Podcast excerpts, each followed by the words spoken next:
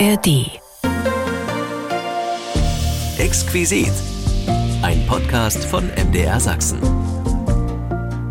Diesen Podcast bekommen Sie jede Woche neu in der App der ARD Audiothek. Und damit herzlich willkommen zu unserem Exquisit-Podcast. Wir gehen heute mit Ihnen ins Kabarett. Sie waren frech und kritisch. Sie waren beliebt, aber nicht immer gern gesehen. Sie waren durchaus auch mal bissig. Aber immer mit viel Liebe gemacht. Und mit viel Humor. Humor, den man durchaus brauchen konnte. Die Kabaretts in der DDR. Beim Bürger sehr beliebt, bei der Obrigkeit beargwöhnt, sollte es Ventilfunktion haben und natürlich auch unterhalten. Doch Kabarett war so viel mehr.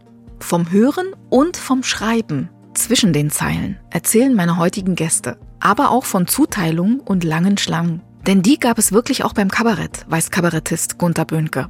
Wir haben selber lange Zeit die Karten früh verkauft, immer von 9 bis 11 waren 40.000 Karten verkauft. Und es durfte aber jeder nur, ich glaube, 10 oder 15 Karten kaufen. Und die Leute stellten sich dann abends, wenn wir von der Vorstellung nach Hause gingen, standen schon die ersten zum nächsten Morgen mit Wodkaflasche und Schlafsack umgehängt vor der Tür. Kabarett hat ja in Deutschland eine ganz besondere Tradition mit kritischen Texten sozusagen der Gesellschaft den Spiegel äh, vorzuhalten und durch Übertreibung gewisser Dinge eine gewisse Fallhöhe zu erreichen. Das heißt, von dem Dargestellten zur Wirklichkeit und die dann sozusagen äh, durch Lachen aufgelöst wurde. Und äh, man gehörte ja als Zuschauer immer zu den Siegern, wenn man gelacht hat über irgendwelche Missstände. Und äh, deswegen waren unsere Vorstellungen ja auch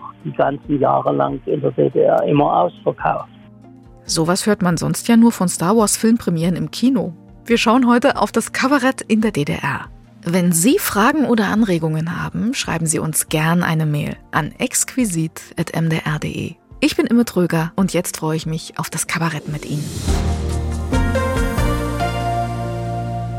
Es sprach aus, was man sonst nur hinter vorgehaltener Hand tuschelte.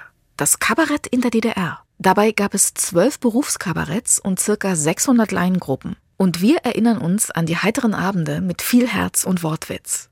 Dein Kabarett ist tot, sangen einst Zilli und richteten sich damit an das Politkabarett der Staatsführung. Das Kabarett in der DDR war dafür umso lebendiger und hatte noch lange nicht alles gesagt. Mal direkt, mal versteckt, mal bissig, mal mit dem Schalk im Nacken und manchmal auch ganz liebenswürdig. Weißt du denn das noch nicht, Mai Erich? Nee. Ja, ich bin doch jetzt hier, der wie heißt Warte, ich hat's vorhin auf der Zunge. Der Bliede? Nee, nee, das war was ganz Vertrauliches, weißt du. Trauzeuge? Was Anständiges hier. Also weißt du, Mann, du, was Anständiges? Mann, warte mal, Hausvertrauensmann bin ich jetzt. Hey, Gustav, da hast du ja einen Tollposten. Na klar. Ja, aber bei uns kann ja jetzt jeder werden, was er will. Aber will oder nicht. Die Dresdner Herkuleskeule und zwei der wohl bekanntesten und beliebtesten DDR-Bürger, Gustav und Erich, Hans Glauche und Friedrich Fritz Ehlert. Mit viel Liebe und Schelm nahmen die beiden die Menschen mit durch ihren täglichen Alltag. Das Kabarett in der DDR hatte viel Herz für die Menschen und auch viel Heimatgefühl, besonders bei uns in Sachsen. Eine Kulturform, die zur DDR-Kultur dazugehörte. Denn Kabarett schaffte das zu sagen, was nicht gesagt werden durfte. Derzeit liest man in Thüringen auf vielen großen Plakaten, Demokratie ist, wenn du sagen darfst, dass du nichts mehr sagen darfst. Und das scheint dem Kabarett in der DDR recht nahe zu kommen. Das sagte, dass es nichts sagen durfte und sagte damit genau das, was man nicht sagen durfte. Aber wie war es so, das Kabarett in der DDR? Ging das überhaupt? Wenn ja, wie? Mein Kollege Dirk Henze hat mal bei den Jüngeren nachgefragt, wie die sich Kabarett im Sozialismus vorstellen. Kabarett in der DDR. Hm. Gab es das wirklich? Nein, weil Kabarett ist doch Theater und man da vielleicht zu sehr eine eigene Meinung rüberbringt und das vielleicht nicht so mit dem Staatsbild vereinbart wurde. Es war auf jeden Fall ein schmaler Grat. Man sagt, im Gefängnis stand man da immer mit einem Bein oder noch blutiger geteilt. Ich denke mit einem Viertel bis halben Bein. Trotzdem waren DDR-Kabaretts beim Publikum wahnsinnig beliebt. Wie geht das? Ich glaube, wenn es Kabarett gab, das ziemlich systemtreu war und ziemlich stark kontrolliert wurde. Klingt ja lustig. Über wen lachte man systemtreu denn so? Über den Westen? Ich weiß nicht, wie viel Ahnung man überhaupt über den Westen hatte und wie sehr man da überhaupt lachen konnte, weil man ja gar nicht wusste, was da drüben überhaupt so war. Das stimmt. Wir kannten maximal die Himmelsrichtung. Na, wir waren auch im Sport auch ganz gut, ne? Ich kann mir ganz, ganz vorstellen, dass wenn wir da jemand in die Tasche gesteckt haben, dass das ordentlich ausgebreitet wurde. Oh ja, die DDR-Fußball-Weltmeister und die BRD nur, ach nee, das gerade nicht. Aber bei Olympia haben wir alle programmfüllend lächerlich gemacht. Sonst noch Themen? Politisch wird es wahrscheinlich eher nicht so ganz gewesen sein. Vielleicht untergrundmäßig ein bisschen dann zum Ende der DDR. Ja, immer mit eurer Politik. Wer setzt sich denn in so ein Wespennest? Ich glaube, also ich hoffe zumindest, dass den Leuten in der DDR das schon irgendwie bewusst war, dass äh, der Westen an sich ja nicht das Problem ist, sondern ja vielleicht ihre eigene Regierung. Ich glaube schon, dass es auch so mit diesen Westpaketen irgendwie in die Richtung sich vielleicht irgendwie auch ein bisschen drüber lustig gemacht wurde. Aha, offene Späße für offene Ohren. Aber ob da thematisch alles möglich war? Sagen wir Reisefreiheit? Würde ich als Zensur untersagen. Na gut, dann Versorgungsengpässe? Na klar, die Bananen gab es nur zu Weihnachten. Ich glaube, da lassen sich auch ein paar Witze machen. Würde ich auch als Zensur unterbinden. Na, da hätte aber einer früher Karriere gemacht. So scharf war oft nicht mal die Originalzensur. Warum nur? Ich glaube, dass das Kabarett vielleicht auch Ventil gewesen ist, um Druck oder Luft abzulassen und deswegen auch von der Zensur ein bisschen mehr zugelassen wurde, weil man daraus jetzt nicht unbedingt gleich Aufstände oder Proteste befürchtete. Wenn jetzt hier hinter vorgehaltener Hand im Kabarett drüber gelacht wird und die Themen halt nicht komplett unterm Teppich sind, dann spielen die sich auch nicht so weit auf, dass es irgendwann gefährlich werden könnte. Am Ende war die DDR eben doch ganz leicht zu durchschauen. Kurzweilige Unterhaltung, Ventil für die Unzufriedenheit der Bürger und immer eine Kunst. Die Gratwanderung zwischen Wahrheit und Pflicht. Das Kabarett in der DDR, unser Thema heute im Exquisit-Podcast. Darüber erzählte ich mit Gunter Böhnke. Die Leipziger Akademiker waren sein Zuhause. Und Kabarett ohne Gunter Böhnke ist schier unmöglich. Ich freue mich, dass er da ist und dass wir darüber reden. Willkommen, Herr Böhnke. Guten Tag. Kabarett in der DDR, das ist ja unser Thema. Was hat Sie eigentlich am Kabarett so sehr fasziniert, dass Sie irgendwann sich dafür entschieden haben und gesagt haben, ich mache Kabarett? Also das ging bei mir ja schon ziemlich früh los. Das erste Mal auf der Bühne gestanden habe ich mit fünf Jahren. Äh, habe ich den siebten Zwerg beim Schneewittchen gespielt. Aber Kabarett habe ich dann zuerst in der erweiterten Oberschule in der zehnten Klasse gemacht. Da sind wir in Betrieben aufgetreten und das hat viel Spaß gemacht. Und es gab sogar, glaube ich, dann mit zunehmender Zeit, wir haben das vielleicht so anderthalb Jahre gemacht, äh, irgend sowas wie 10 Mark oder auf jeden Fall ein Abendessen. Ja, und das war ja die einzige Möglichkeit, mal was Kritisches so öffentlich zu sagen im Kabarett. Mhm. Und ja, dann habe ich aber angefangen zu studieren und ähm, da bin ich in die Studentenbühne gegangen. Und eines Tages fragte mich der Jürgen Hart, der auch in der Studentenbühne war, ob ich denn auch Interesse hätte, Kabarett zu machen. Und ja, da wir gerade in der Nähe von Berlin auf einem Acker Kartoffeln lasen, was für die Studenten vor Beginn des Studienjahres immer Pflicht war. Und nebenan war eine Abdeckerei und das stank so, dass sogar die Ackergäule dort gekotzt haben. Und da habe ich zum Jürgen Hart gesagt, nur schlimmer als hier kann es ja auch nicht werden. Und das hat sich bewahrheitet. Nein, also mal im Ernst, äh, das ist allerdings eine wahre Geschichte. Ja, mich hat äh, Kabarett natürlich immer interessiert und in Dresden das Herkuleskeulchen und dann später die Herkuleskeule. Das war natürlich etwas, was für die jungen Leute wie für uns mhm. ganz phänomenal war, dass man mal öffentlich eine Kritik äußern durfte. Ja, und dann habe ich halt angefangen als äh, Student, haben wir das Kabarett Akademiker gegründet.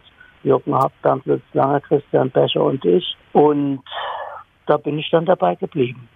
Jetzt haben Sie es ja auch schon angesprochen. Kritik äußern war nicht unbedingt an der Tagesordnung und Kabarett, Satire ist ja auch ein Genre, was davon lebt, dass es sich an den Verhältnissen reibt im Land, in der Umgebung. Wie schwer oder wie leicht war denn das in der DDR?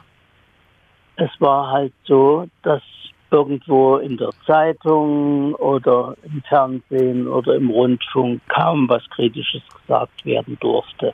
Die Schriftsteller hatten einen gewissen Spielraum und das Kabarett war sozusagen in seiner Ventilfunktion, die von der Partei jahrelang abgeleugnet wurde. Sowas gäbe es in der DDR nicht.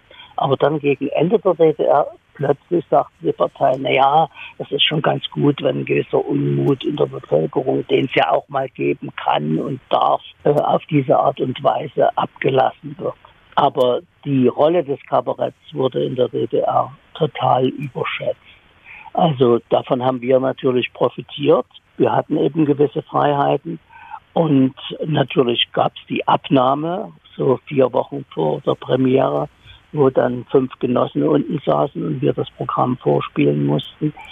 Aber immerhin, wir hatten Möglichkeiten, die wir auch genutzt haben, wie ich immer fand und vielleicht auch äh, einige andere Kollegen im Kabarett nicht weit genug.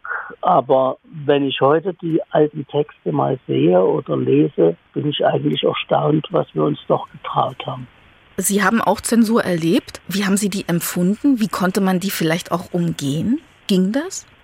Naja, das ging damit los, dass leider die Schere im eigenen Kopf schon da war. Wir wussten natürlich genau aus Erfahrungen von der Pfeffermühle zum Beispiel, von unseren Kollegen, zu denen wir einen guten Kontakt hatten, wie schnell es geht, dass ein Programm verboten wird.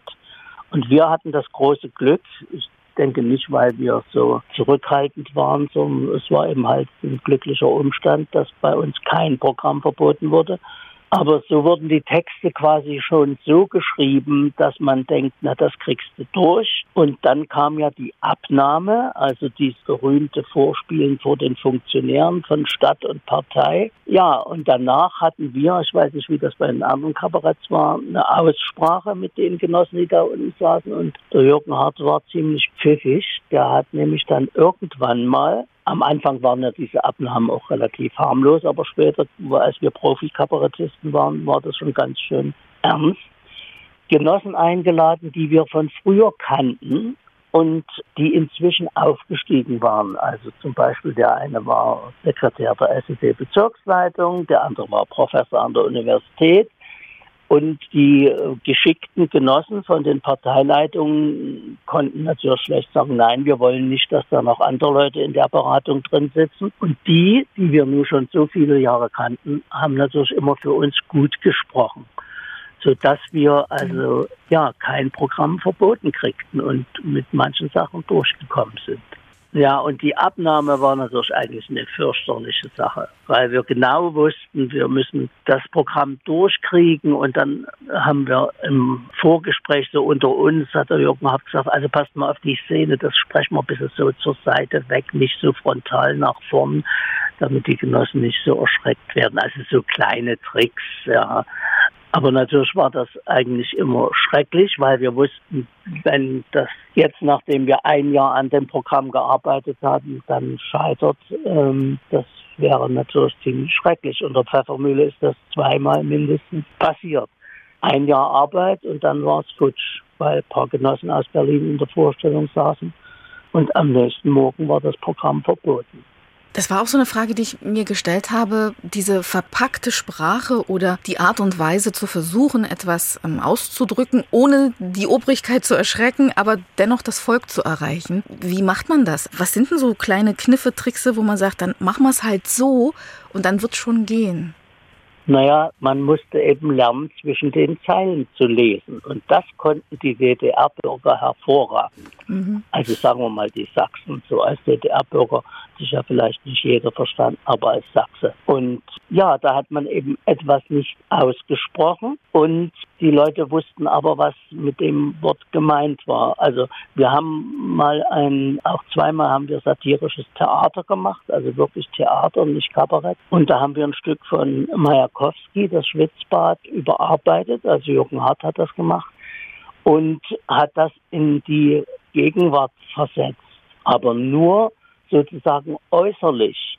Also das Stück spielte 1921 in der Sowjetunion und die Leute, die auftraten, hießen Ivanov, Petrov, Basilewski und das waren aber ganz alte, klapprige Kreise. Und natürlich haben alle Leute verstanden, mhm. dass das schon eine Darstellung des Politbüros sein sollte, was wir uns natürlich nie getraut hätten, äh, auch nie gesagt haben. Aber die Leute haben das so verstanden. Das heißt, etwas, was unter einem anderen äußeren Deckmantel auftrat, wurde so verstanden, wie die Bevölkerung das damals auch empfand. Und es durften ja keine Funktionäre auf der Bühne kritisiert werden.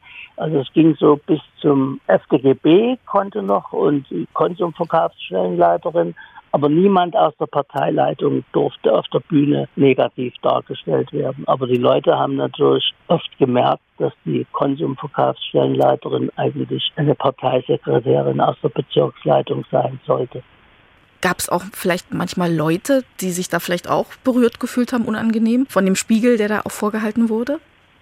Naja, also das wollte ja keiner zugeben, ja. Also mhm. irgendwie, dass sich ein Funktionär mal beschwert hätte. Naja, doch, bei der Pfeffermühle war es so. Da war eine Delegation vom Zentralkomitee, sechs Leute drin. Und da haben die das Programm gesehen, was gerade mal drei oder viermal gespielt worden war und haben am nächsten Tag den SED-Bezirkssekretär angerufen und gesagt, das Programm wird nicht mehr gespielt, das ist ja konterrevolutionär. Also die fühlten sich schon persönlich angegriffen. Aber ansonsten gab das ja äh, niemand so gerne zu. Aber es gab natürlich Genossen, die, also nach der Wende dann, äh, nach 89, 90, haben wir natürlich auch Einsicht in Stasi-Akten bekommen. Und da gab es einen informellen Mitarbeiter, der hatte seine Wohnung als konspirative Wohnung für die Stasi bereitgestellt. Und der ging in Ruhestand. Also der ging in Rente und schied sozusagen bei der Stasi aus. Und das war ihm aber zu wenig äh, Arbeit sozusagen.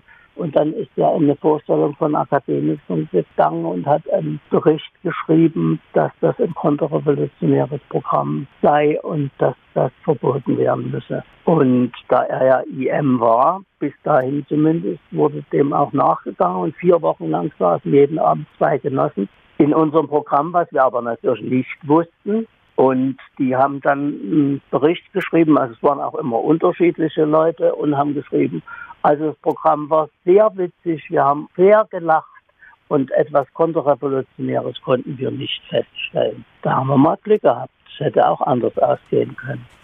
Gab es, also wir haben ja jetzt schon von vielen anderen Kabaretts auch gehört, die Pfeffermühle ist schon ein paar Mal gefallen auch. Ich gehe davon aus, dass sich Kabarett natürlich auch unterschieden hat, je nach wer macht es, wo wird es gemacht, auch von den, von den Landstrichen her. Wie hebt man sich denn da auch ab vielleicht von den anderen? Also das war kein Gesichtspunkt, der unsere Arbeit in irgendeiner Form etwa bestimmt hätte. Wir haben ja ähm, schon als noch Amateurkabarett, also 66, haben wir uns als Studentenkabarett gegründet. Dann ab 79 waren wir Profikabarett und dazwischen aber, zwischen 66 und 79, durften wir sogar zwei Programme im Fernsehen in voller Länge zeigen was dann natürlich ab 1. Januar 79 entfiel. Und wir waren genau wie alle anderen Kabaretts der DDR vom Fernsehen ausgeschlossen. Also bis 1990 wurde von uns dann nichts mehr im Fernsehen gezeigt. Also das war erstmal klar, aber es gab keine, sagen wir mal, Interessen, sich irgendwie von anderen Kabaretts abzuheben oder so. Wir haben sicher von den Pfeffermüllern gelernt, das heißt, unsere Art, Kabarett zu spielen, mit wenig theatralischem Aufwand aufs Wort gestellt. Das, denke ich, haben wir von den Pfeffermüllern vielleicht gelernt. Es waren halt die lokalen Gegebenheiten. Wenn man eben die Herkuleskeule äh, anguckte oder die Distel, da waren natürlich die Probleme von Berlin oder von Dresden dann, die dort behandelt wurden. Aber dass man etwa die Kabaretts lokal hätte unterscheiden können an der Art, wie sie spielen oder so. Also das habe ich nicht so bemerkt. Wir haben gehört, wir haben Laienkabaretts, wir haben Studentenkabaretts und die Profis. Wie ist denn der Weg vom normalen Kabarett oder vom Anfangskabarett zu einer Profi-Einstufung? Was musste man denn da alles hinter sich bringen, um dann sagen zu können, man ist Profi? Naja, man brauchte halt eine Zulassung. Mhm. Es gab ja in jeder Bezirkshauptstadt der DDR ein Kabarett Das war übrigens ein Beschluss der Partei. Irgendwann, ich glaube so 78, 79 oder als wir gerade Profis wurden, gab es einen Beschluss, dass es in jeder Bezirkshauptstadt ein Kabarett zu geben hätte. Und das wurde dann auch durchgeführt. Die Kabaretts waren entweder beim Rat des Bezirkes, beim Rat der Stadt oder im Theater angebunden sozusagen. Also wir waren dann wie die Pfeffermühle beim Rat der Stadt angestellt. Und bei uns kann ich das vielleicht am besten erklären, wir waren Studentenkabarett. Das heißt, es musste ja in der DDR jedes Amateurkabarett einen Trägerbetrieb haben. Also der das Kabarett kontrollierte und den aber auch ein bisschen Geld gab. Und bei uns war das die Universität. Wir waren also an der Hauptabteilung Kultur angebunden sozusagen. Und wir haben ja erst zwei, dreimal im Monat gespielt, dann wurde das immer mehr.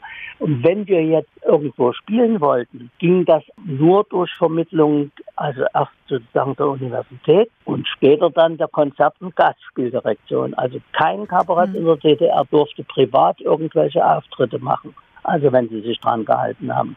Das ging nur über die Konzert- und Gastspieldirektion. Und da bekam man eine Einstufung, wie viel Geld man nehmen durfte als Amateur. Ne? Also gab es A, B, C und das ging von 70 Mark am Abend bis 380. Und dann gab es Sonderverträge für einige Schlagersänger. Diese Summen trafen für alle Unterhaltungskünstler in der DDR zu, Jongleure, egal. Aber es gab ein paar Schlagersänger, die hatten Sonderverträge, die kriegten andere Summen, die ich aber nicht kenne. Also ich nehme an, etwas mehr. Und diese Spielerlaubnis oder diese Zulassung, die kriegte man vom Rat des Bezirkes und die musste man immer dann mal erneuern lassen, beziehungsweise, ja, wir haben dann einen Antrag auf Höhereinstufung. Wir waren immer ein bisschen, sage ich mal, bescheiden. Also wir haben immer erst gehört von der Pfeffermühle, dass sie schon zwei Stufen weiter waren. Äh, mit der Einstufung und dann haben wir uns auch mal hochstufen lassen. Also am Schluss hatten wir natürlich die C-Einstufung und das war gleichzeitig sozusagen auch die Spielerlaubnis. Und wenn man diese Einstufung, die Pappe hieß das, bei Musikern zum Beispiel, mhm. ja, hatten sie mal hier in Leipzig allen die Pappe entzogen, also die durften nicht mehr auftreten. Ja, und Profi wurde man dann halt, indem man in irgendeinem offiziellen Gremium wie Rat des Bezirkes, Rat der Stadt, Theater angestellt wurde.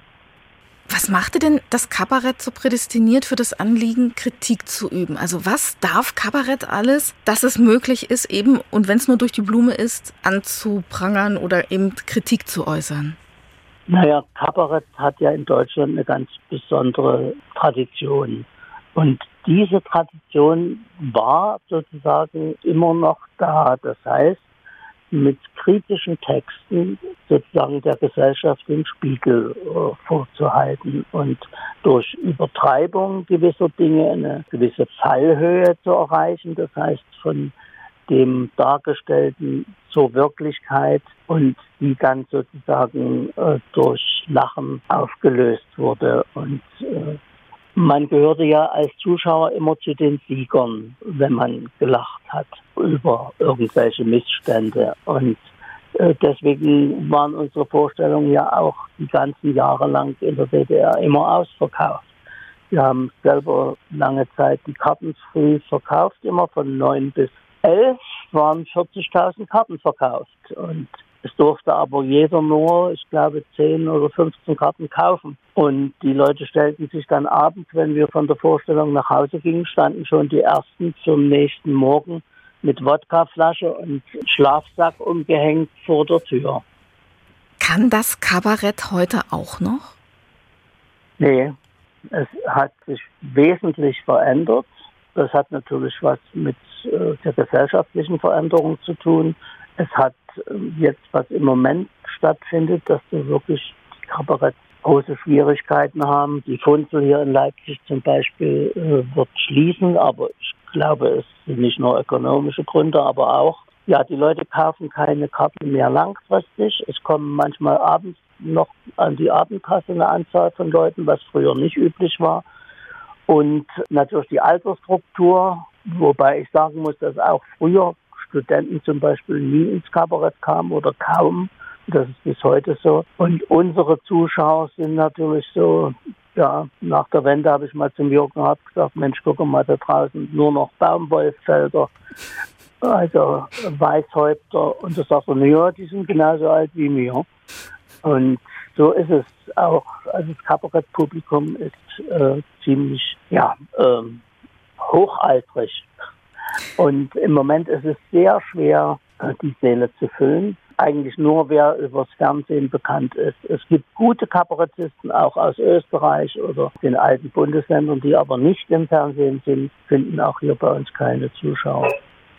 Wo sehen Sie vielleicht den größten Unterschied zwischen Kabarett damals und Kabarett heute? Ja, der größte Unterschied ist natürlich die Zensur.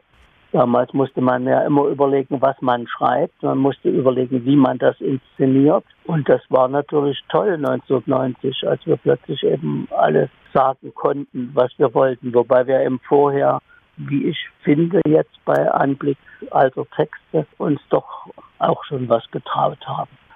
Aber das ist natürlich der Hauptunterschied. Und heute ist es natürlich so, dass vieles als Kabarett verkauft wird, was also mit Kabarett im Sinne Wortwitz und Figurenzeichnung nichts mehr zu tun hat. Also ich will nicht sagen Comedy, weil das zu einfach wäre, aber ja, das ist ein Unterschied zu früher. Wie hat das Ihre Arbeit verändert, wenn man eben nicht mehr zwischen den Zeilen auch schreiben muss, sag ich mal, nicht nur lesen muss als Zuhörer, sondern auch zwischen den Zeilen schreiben muss? Was war denn spannender? Na, spannender war es natürlich früher, weil man immer sehen musste, wie man durchkam. Ja, und auch bei den Abnahmen, wenn da gesagt wird, alles pass mal auf die Strophe hier, die lasst doch mal weg. Und dann hat man eben doch versucht, die Strophe noch zu machen. Und das war natürlich gefährlich, weil da ist auch mal die Pfeffermühle drüber gestolpert.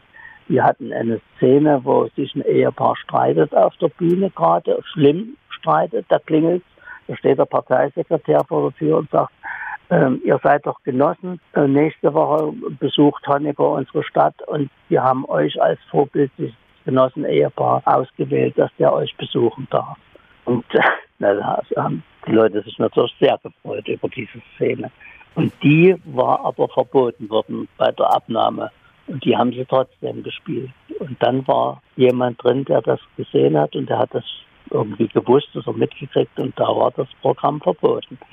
Also äh, das war schon früher natürlich ein bisschen aufregender. Was wünschen Sie sich für das Kabarett der Zukunft? Wo sollen die Reise hingehen? Oder wo geht sie denn vielleicht auch schon hin? Also wo die Reise hingeht, weiß ich nicht. Im Moment sieht es nicht gerade vielversprechend aus. Und ja, ich würde mir einfach wünschen, dass wieder, wie es eigentlich die Tradition schon seit den 20er Jahren des vorigen Jahrhunderts bewiesen hat, eben kluge Köpfe, kluge Texte schreiben und äh, die deutsche Sprache wieder eine gewisse Funktion erreicht, auch in den Kabaretttexten. Und dass mir nicht sozusagen der Kabarettist die Zeitung erklärt, weil ich selber lesen kann und auch ein bisschen mitdenken kann, sondern dass eben wirklich mit witziger Sprache ohne dass man sich über Leute lustig macht, die es nicht verdienen, die im Bühnenprogramm gefüllt wird. Und es ist jetzt manchmal so im Fernsehen, dass einfach äh, aufgrund der Probleme, die wir jetzt haben in dieser Welt, es mit Satire nicht mehr sozusagen getan ist. Äh, also die Bemühungen schätze ich sehr meiner Kollegen, aber es reicht eben manchmal nicht für ein Kabarett. Es wird viel erklärt und die Heute-Show ist sozusagen an der Spitze, aber wenn Sie es angucken, werden Sie wissen, auch da gibt es Höhen und Tiefen. Gibt es etwas, wo ich jetzt zum Beispiel nicht hingedacht habe, wo Sie sagen, Mensch, das müssen wir noch erzählen, das ist auch ein wichtiger Teil oder Fakt, auf den ich aber nicht gekommen bin? Nein, Sie haben alle Fragen hervorragend vorbereitet und gekonnt und zielgerichtet gestellt. Ich gratuliere Ihnen. ich nehme dankend an. und ich danke Ihnen für einen sehr lebendigen und herrlich erfrischenden Einblick in das DDR-Kabarett und dass Ihnen nie die Worte ausgehen mögen. Bitte schön, danke schön. Ja. Gerne. Tschüss. Ja. Zu Gast im Kabarett. Das hat in Deutschland eine lange Tradition. Schon in den 20ern gab es Kabarett. Und auch in der DDR war es beliebt. weil es Dinge sagte, die man sonst nicht sagen durfte. Aber bis dahin war es oft ein weiter Weg. Von der Kunst zwischen den Zeilen zu schreiben. Darüber sprechen wir heute. Und wenn man das tut, dann muss man über die Akademikser reden. Der Scherz ist das Loch, auf dem die Wahrheit pfeift. So sagt ein Sprichwort. Dass das Kabarett in der DDR mehr war als nur Scherzen, darüber rede ich auch mit Katrin Hart. Die gebürtige Rostockerin war jahrelang Mitglied der Leipziger Akademikser und zusammen mit ihr erinnern wir uns heute an die humorigen Abende, die so viel mehr waren als nur das Schmunzeln der Zuschauer. Willkommen zurück in Exquisit, Frau Hart. Ja, hallo, ich grüße Sie herzlich. Das letzte Mal haben wir ganz lieb über Ihren Mann erzählt, den Kabarettisten und Sänger Jürgen Hart.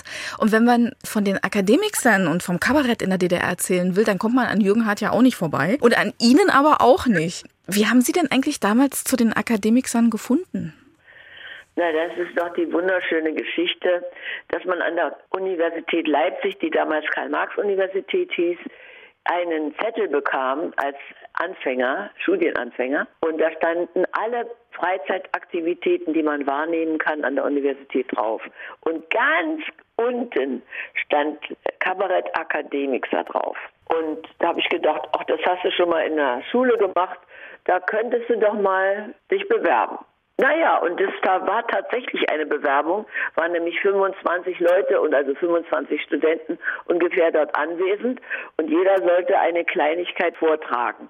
Und da ich mir schon dachte, irgendwie muss man sich ja von der Masse abheben, damit man hier auch wirklich zum Zuge kommt, bin ich auf einen Stuhl gestiegen und wollte ein Gedicht über Feminismus vortragen. Und ich bin also flott auf diesen Stuhl, habe angefangen, Frauen ran, Haare ab, Hosen an, Brille auf, auf die Barrikaden, Feldzug gegen den Mann.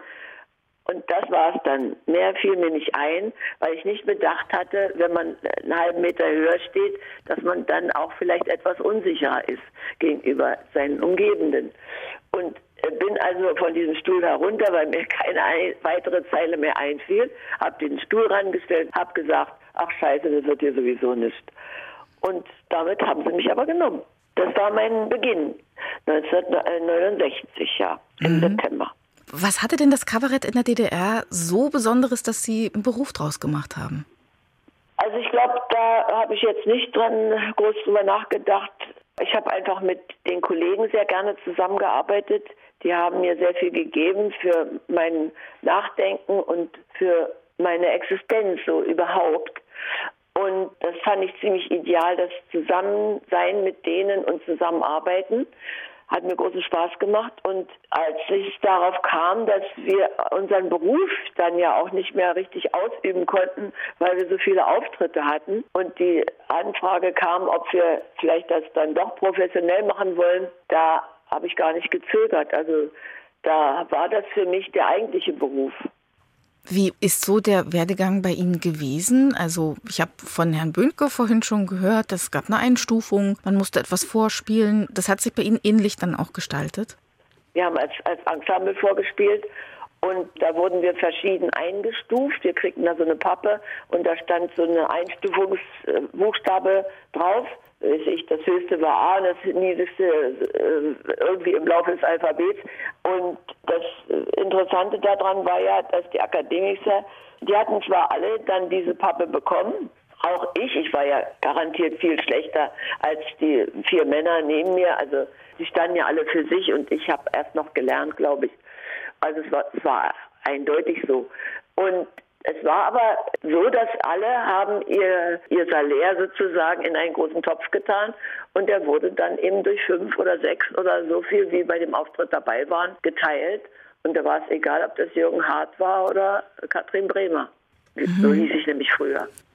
Wie dürfen wir uns denn die Arbeit vorstellen? Wie war denn das Arbeiten? Sie haben ja auch gesagt, das Zusammenspiel war schön, die Texte zu schreiben, das Miteinander. Also es war schon so, dass der Jürgen Hart hatte schon so die textliche Oberhand. Das war einfach das Talent, was eben bei ihm am ausgeprägtesten war. Und er hat was geschrieben und das hat uns gefallen oder eben nicht. Also das war so eindeutig, ja. Und das war eben bei den anderen Kollegen nicht ganz so, aber die Männer haben auf jeden Fall immer was geschrieben auch.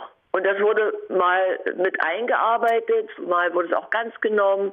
Und auf jeden Fall wurde darüber gesprochen, also alle zusammen. Und das fand ich immer sehr belebend und sehr erweiternd, was so den Denkradius angeht und ja, das war einfach sehr qualitätvoll, was da dann am Ende entstanden ist. Und so viel ich weiß, wir haben auch Bernd Lutz Lange und Gunter Böhnke haben das ja auch weiter praktiziert. Als sie als Duo gearbeitet haben, haben sie auch andere aufgefordert, ihnen vielleicht Texte zuzuarbeiten, weil sie nicht alles alleine schreiben konnten. Aber dann haben sie sich zusammen mit ihren drei Musikern hingesetzt und haben zu fünf die Sachen diskutiert.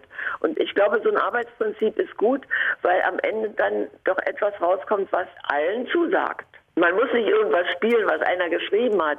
Das ist ja heute an vielen Häusern so. Die Kabarettisten sind Darsteller, sind Schauspieler, meistens ausgebildete Schauspieler und spielen dann das, was eben ihnen da hingelegt wird. Und das finden sie wahrscheinlich auch meistens gut.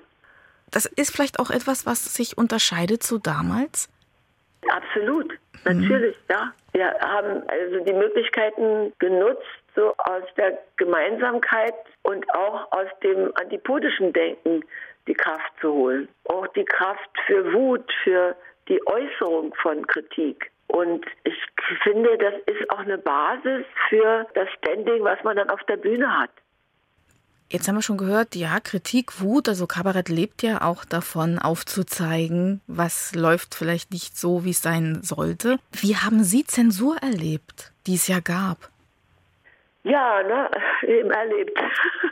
Also, wenn man das von heute aus sieht, dann zählt man sich ja ganz furchtbar für diese Arbeit, die diese anderen Menschen, zu denen wir ja nicht gehört haben, sondern die andere Seite, die die da machen mussten. Mhm. Ja, da sieht man sich heute mit, weil das ja für alle so ein Batzen vertane Zeit war, unglaublich. Aber man hat eben gemeint, das müsste sein und würde eben für das politische System nützlich sein, was natürlich am Ende sich genau ins Gegenteil verkehrt hat.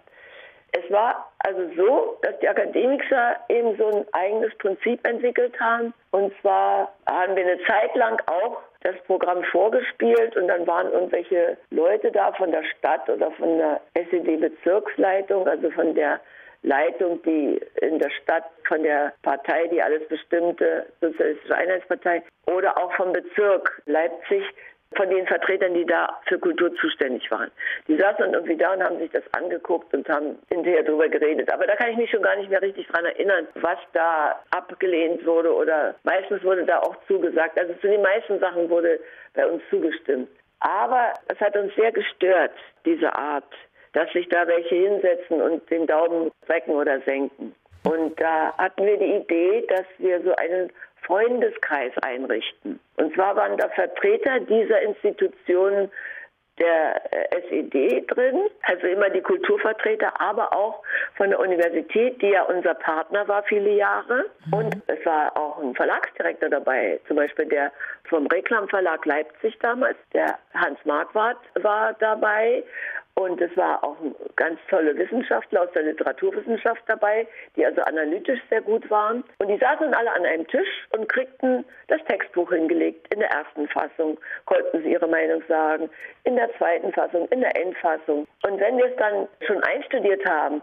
dann konnten die schon gar nicht mehr sagen, der Text oder der Text geht nicht. Und wenn sie es dann aufgeführt sahen, waren sie manchmal überrascht, was dann daraus wurde. Aber es gab dann nur noch einzelne Texte, wo mal gesagt wurde, na ja, vielleicht das nicht und so. Ja, aber diese Art der, ich sag jetzt mal, Zusammenarbeit mit öffentlichen Personen hat uns doch davor bewahrt, dass man, wie bei der Pfeffermühle passiert, ganze Programme aus dem Rennen genommen hat. Aber das hat im Nachhinein ja dann der Pfeffermühle nach der äh, sogenannten Wende 1989 sehr genützt. Also wir waren ja dann so die angepassten, sogenannten angepassten Kabarettisten, die immer alles mitgemacht haben, was ja offensichtlich gar nicht stimmt. Aber war es eben so und die Pfeffermühle, da bei denen mal zwei Programme verboten wurden, galten eben als die Revoluzer. Das war halt dann die Wertung im Nachhinein. Wenn der Wind sich dreht, ne? Ja, mhm. naja, und dann muss man auch sagen, also bei uns hatten eben alle was damit zu tun. Das war ja in keinem anderen Kabarett im Osten so. Also in keinem anderen Kabarett gab es so eine Zusammenarbeit, also wirklich Zusammenarbeit wie bei uns. Und darum haben uns auch viele beneidet während der DDR-Zeit.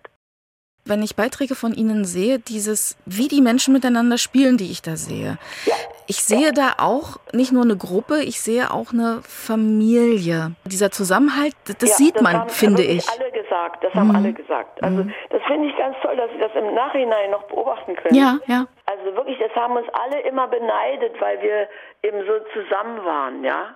Obwohl wir ja natürlich weltanschaulich hatten, wir waren wirklich zwischen uns auch ganz schöne Brocken, ja. Aber das war eben egal in diesen, wir konnten uns eben einigen. Und wo wir uns geeinigt haben, das war dann auch das Produkt. Und das war toll, das war einfach toll. Gibt's Ja. nicht mehr, ist ausgestorben. Wie viele Programme gab es denn eigentlich so im Jahr? Gab es Vorgaben, wie oft man was. Ich glaube, irgendwie eins alle drei oder so, alle drei Jahre oder so. Mhm. Es war ja furchtbar. Also das, das müsste man jetzt in archivisch nochmal nachschauen, Mhm. ja. Äh, Das kann ich jetzt aus dem Kopf nicht sagen. Aber auf jeden Fall wenig, denn ein Programm wurde ja bei uns 500 Mal gespielt oder so. Also es war ja Wahnsinn, wel- welche Zahlen, ja.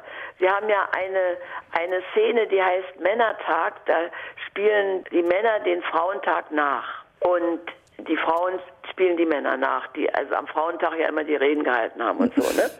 Und diese Szene, die wurde so oft nachgefragt zu allen möglichen Feierlichkeiten, selbstverständlich zu jedem 8. März. Und das, ich würde heute sagen, von heute aus über Jahrzehnte, dass wir diese Szene garantiert 2000 Mal gespielt haben. Irre, also irre, wirklich irre. Jetzt komme ich nochmal darauf zurück, auf diese Familie, das zu sehen. Ich habe dabei auch gesehen, dass ihr Mann Jürgen Hart schon auch das Herz der Gruppe war. Und da meine ich jetzt nicht nur, dass er vielleicht besonders kreativ war oder auch mit den Texten sehr bewandert war, sondern ich empfinde da, mh, das hat auch nochmal eine besondere Wärme mehr, wenn er da ist, noch dabei ist. Wie hatten Ihr Mann das Kabarett in der DDR eigentlich gesehen? Puh, das ist für mich schwer jetzt zu sagen, noch dazu nach so vielen Jahren. Also ich auf jeden Fall erstmal als wahnsinnig wichtig. Und da das so der Lebensinhalt war, hat man sich auch mit allen anderen, egal ob man sie so gut fand oder nicht, verbal hat sich mir gegenüber mein Mann nie schlecht über andere geäußert. Nie. Wenn ich gesagt habe, und ich war da leider immer schnell mit dem Maule vorweg, jemand anders gefällt mir nicht oder der, der Text von denen, der, das war aber nicht gut oder so, ja, dann hat er oft dazu gar nichts gesagt. Das hat, erst, hat er erst später entwickelt, als er sich mit anderen Laienkabaretts auseinandergesetzt hat. Alle männlichen Kollegen waren ja sehr gefragt. Die haben auch andere Laienkabaretts betreut oder haben deren Texte mal angeguckt und haben dann ein bisschen mitgeholfen und so, ne? Und da gab es auch sehr viele Talente, so wie wir selber ja auch. Wir, wir sind ja alle auch keine ausgebildeten Schauspieler.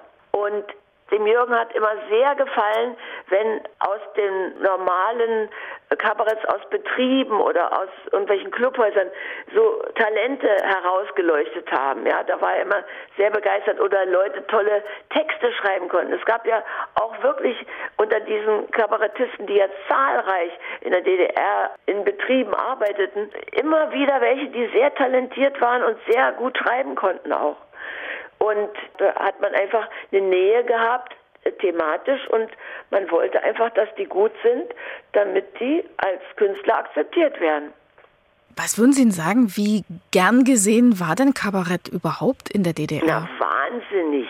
Da wollte jeder hin, jeder wollte das mal sehen. Das muss ich mal sehen, dass es sowas, sowas wie die Lach- und Schiedsgesellschaft auch in der DDR gibt. Das muss man doch sehen. Da muss man doch hingehen. Das war doch Wahnsinn und diese Geschichte, die wird niemanden von uns alten Akademikern aus dem Kopf gehen, dass wir abends sind wir von der Vorstellung nach Hause gegangen. Da war es also zehn, halb elf und da standen die ersten 100 Leute schon an für den Kartenverkauf um 9 Uhr am nächsten Tag. Und die haben sich dann abgewechselt, äh, die Brigaden. Da stand immer einer oder zwei mit der Kaffeekanne, auch mit, mit Campingstühlen und mit allen möglichen. Die Nacht über haben die ihren Platz da bewahrt, damit sie am nächsten Tag 30 Karten kaufen konnten für ihre Brigade oder was weiß ich. Es gab ja diese Kulturpläne in den Betrieben, wodurch man sozialistische Brigade wurde oder sozialistischer Arbeitsbereich oder was weiß, weiß nicht genau, wie es so noch hieß. Und dann kriegten die dafür Geld. Und mit dem Geld haben sie irgendwie einen Ausflug gemacht oder eine Feier oder so. Und das wollten sie dann auch schon immer, wenn das schon, dann wenigstens die Sieger sein und das Geld kriegen. Was würden Sie sagen? Wo lagen denn die Stärken des Kabaretts in der DDR? In der Detailtreue, in der sehr guten Wiedergabe der Umstände in Arbeit, Kultur, im Denken, im Beobachten der, der Zeit. Also das war doch, dadurch, dass es eben so viele Kabaretts gab, hatte man ja so ein unglaubliches Kaleidoskop, wie es in der DDR war. Wenn man sich das heute zu Gemüte führen würde, dann würde man die DDR auferstehen sehen können. Weil man erfuhr was aus Betrieben, man erfuhr was aus Institutionen, wo man sowieso nie hinkam. Also das war ja wirklich sehr, sehr, sehr vielfältig. Das gibt es nicht mehr. Es gibt nichts mehr, es gibt keinen Kabaretttext mehr, der erzählen kann, wie es in einem Betrieb ist. Das kennen die nicht mehr, weil es ja keiner mehr erlebt. Und die da arbeiten, die schreiben nicht. Beziehungsweise die tun sich nicht mit Leuten zusammen, die schreiben. Oder ich weiß nicht, wie das heute entstehen könnte. Aber es könnte entstehen, aber ist eben keiner dabei. Wenn Kunst überhaupt was bewirken kann, dann ist es ja die detailreiche Wiedergabe von Wirklichkeit, damit ein Betrachter sehen kann, Mensch, da könnte man doch noch dran drehen, da könnte man doch vielleicht was verändern, da könnte man doch vielleicht was verbessern oder ja, das ist ja ein Anliegen der Kunst irgendwo. Also das Kabarett auf jeden Fall. Hatte es auch Schwachstellen? Ja, das heißt, die Schwachstellen waren auf jeden Fall sprachlich. Also es war eben oft nicht so ausgefeilte Texte, würde ich jetzt mal sagen, nicht bei den Akademikern auch nicht bei denen, die dann Profi-Kabaretts wurden. Und viele Schwachstellen lagen auch in der Darstellung, also in dem, was dann auf der Bühne gezeigt wurde. Vielleicht auch manchmal in Vereinfachung, also in der Unfähigkeit, das äh, Problem in seiner Bedeutung in die Tiefe zu verfolgen und vielleicht irgendwie einen Weg zu zeigen, wie man damit umgehen könnte. Äh, die meisten, die Kabarett Text aufgeführt waren, die wollten ja eigentlich den Finger darauf zeigen, dass es kein Aal gibt oder kein Klopapier oder was eben gerade nicht gab. Das hat man ihm sehr gerne gemacht, weil das im großen Erfolg bei den Zuschauern hundertprozentig zur Folge hatte. Und wenn man da vielleicht ein bisschen tiefer gegraben hätte, hätte man vielleicht noch ein bisschen mehr den Kopf mit einbeziehen können, der Zuschauer. Was war denn, so aus Ihrer Erinnerung heraus, vielleicht die mutigste Szene, die Sie hatten? Meiner Ansicht nach hieß die Rotkäppchen und das war eine Szene von Jürgen Hart. Es gab von der SPD äh, so, eine, so eine Strategie, Annäherung durch, oh, wie hieß denn das Programm? Annäherung durch. In der DDR wurden doch wirtschaftliche Bemühungen angestrebt, damit man nicht nur wirtschaftlich an der DDR verdienen kann, sondern um auch irgendwie politisch zusammenzukommen. Da waren ja schon auch in Westdeutschland Kräfte, die das befürwortet haben. Und die SPD, die hatte da eben so ein Programm, das eben so einen Namen hatte, Annäherung durch, und dann kommt jetzt so ein Wort, was ich jetzt leider vergessen habe. Da traf sich eben der Wolf mit dem Rotkäppchen und hat dem Rotkäppchen so Avancen gemacht Wandel durch Annäherung, jetzt fällt es mir wieder ein. Wandel durch Annäherung hieß der Spruch der SPD. Und da war eben zum ersten Mal äh, sozusagen der personifizierte Westmensch, also der Wolf im Vergleich zum Rotkäppchen auf der Bühne. Und die haben eben so einen äh, ganz herrlichen Dialog gehabt und auch ein sehr gutes Lied. Und das hat auch die westdeutschen Betrachter immer sehr beeindruckt, dass wir darüber Kabarett gemacht haben. Das fand ich jeweils damals ganz großartig.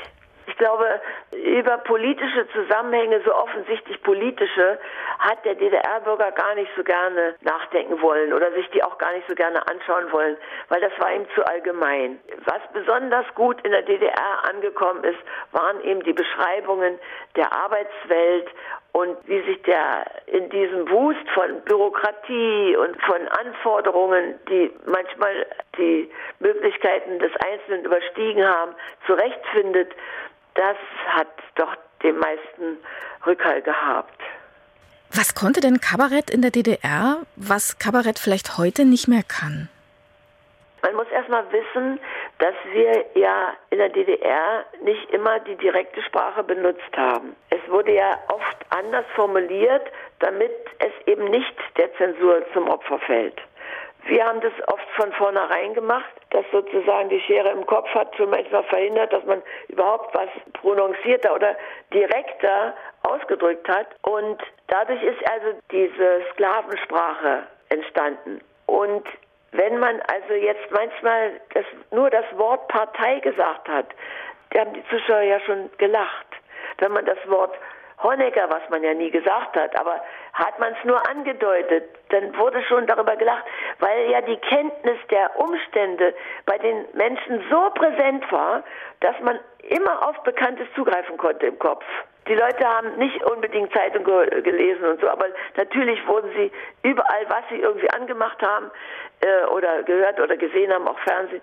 Das war ja so eine Einheitsbrei, ne? so, ein, so eine Leier, die man, äh, ja, das wollte man auf keinen Fall dann in der Freizeit auch noch hören. Und wenn man das vermeiden konnte und eine andere Sprache benutzt hat, dann hat es einfach so ein Denken getriggert, was ganz ungewöhnlich war für viele Menschen. Die haben sonst so gar nicht denken können. Aber wenn die aus so einem Programm kamen, dann haben die manchmal Sachen gesagt, das haben wir äh, bemerkt auch an unseren Patenbrigaden. Wir haben ja Patenbrigaden gehabt bei den Akademikern. Und wenn die dann wiedergegeben haben, was ihnen da gefallen hat oder nicht gefallen hat, dann war das eben meistens diese direkte Beobachtung, die wir übrigens ja auch von ihnen übrigens hatten. Ne? Wir waren mhm. ja bei denen im Betrieb und ja, das war wirklich wahnsinnig interessant. Im Unterschied zu heute. Erstens sehr viel weniger informiert, viele, gar keine Lust auf politische Auseinandersetzung, gar keine, null. Und eine gewisse Programmatik im Kopf, wenn ich eine Kabarettkarte kaufe, will ich mich ablenken lassen von dem, was ich da den ganzen Tag erlebe, an Druck, an Zuständen, an persönlichen Begegnungen. Ich will mich da unterhalten, meinem Frohsinn äh, laufen lassen. Und da will ich nun nicht behaupten, dass es nicht auch eine Menge andere Zuschauer gibt, die gibt es selbstverständlich, aber das ist eine sehr, sehr signifikante Veränderung. Und dann muss man natürlich darum kämpfen, dass die Menschen das doch hören wollen. Und das heißt, dass man entsprechend sich ausdrücken muss. Und das ist ja nun dem Jürgen Hart wirklich ganz gut gelungen. Aber noch besser ist es, glaube ich, Bernd Lutz Lange gelungen, der ja mit Gunter Böhnke dann eine Form gefunden hat, wie man mit dem sächsischen Dialekt und der Art und Weise, wie man hier in Sachsen Dinge einschätzt, mit ihnen umgeht, sie öffentlich macht, das haben die so praktiziert, dass eben so viele Leute auf ihrer Seite waren. Das war sehr schön.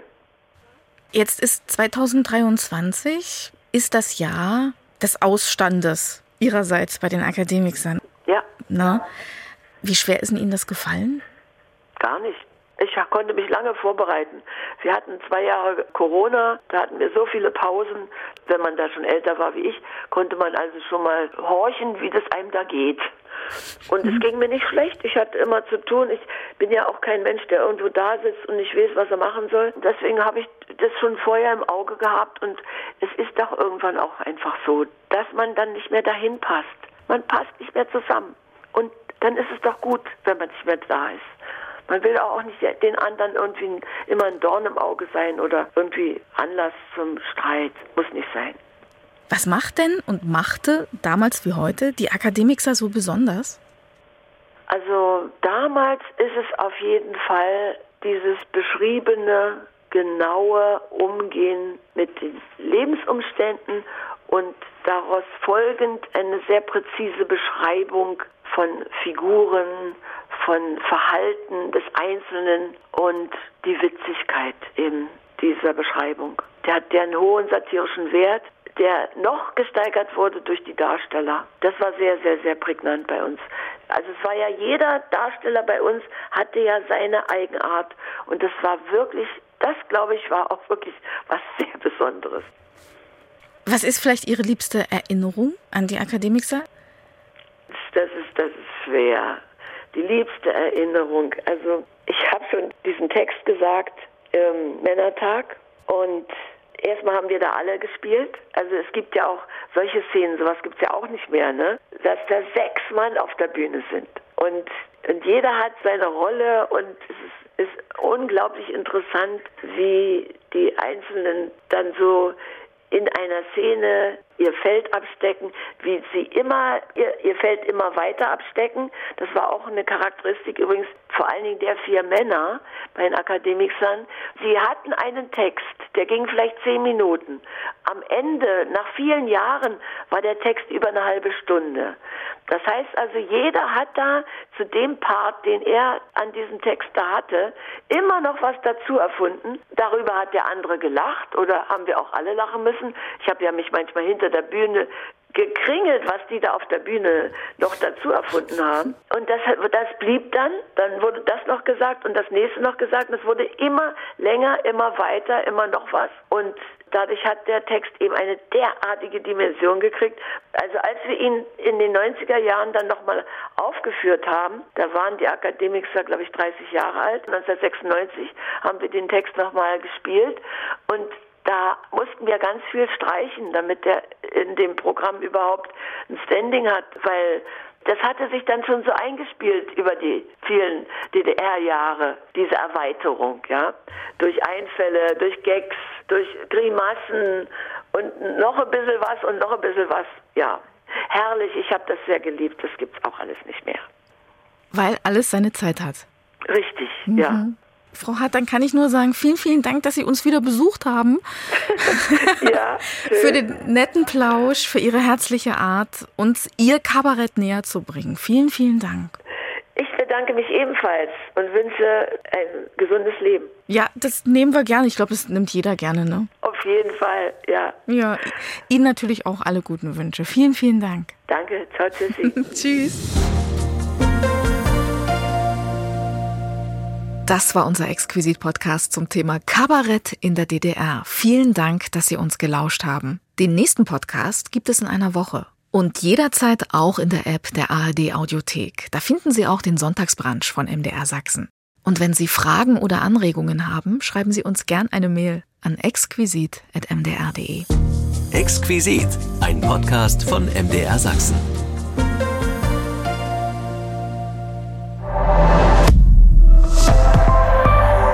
ARD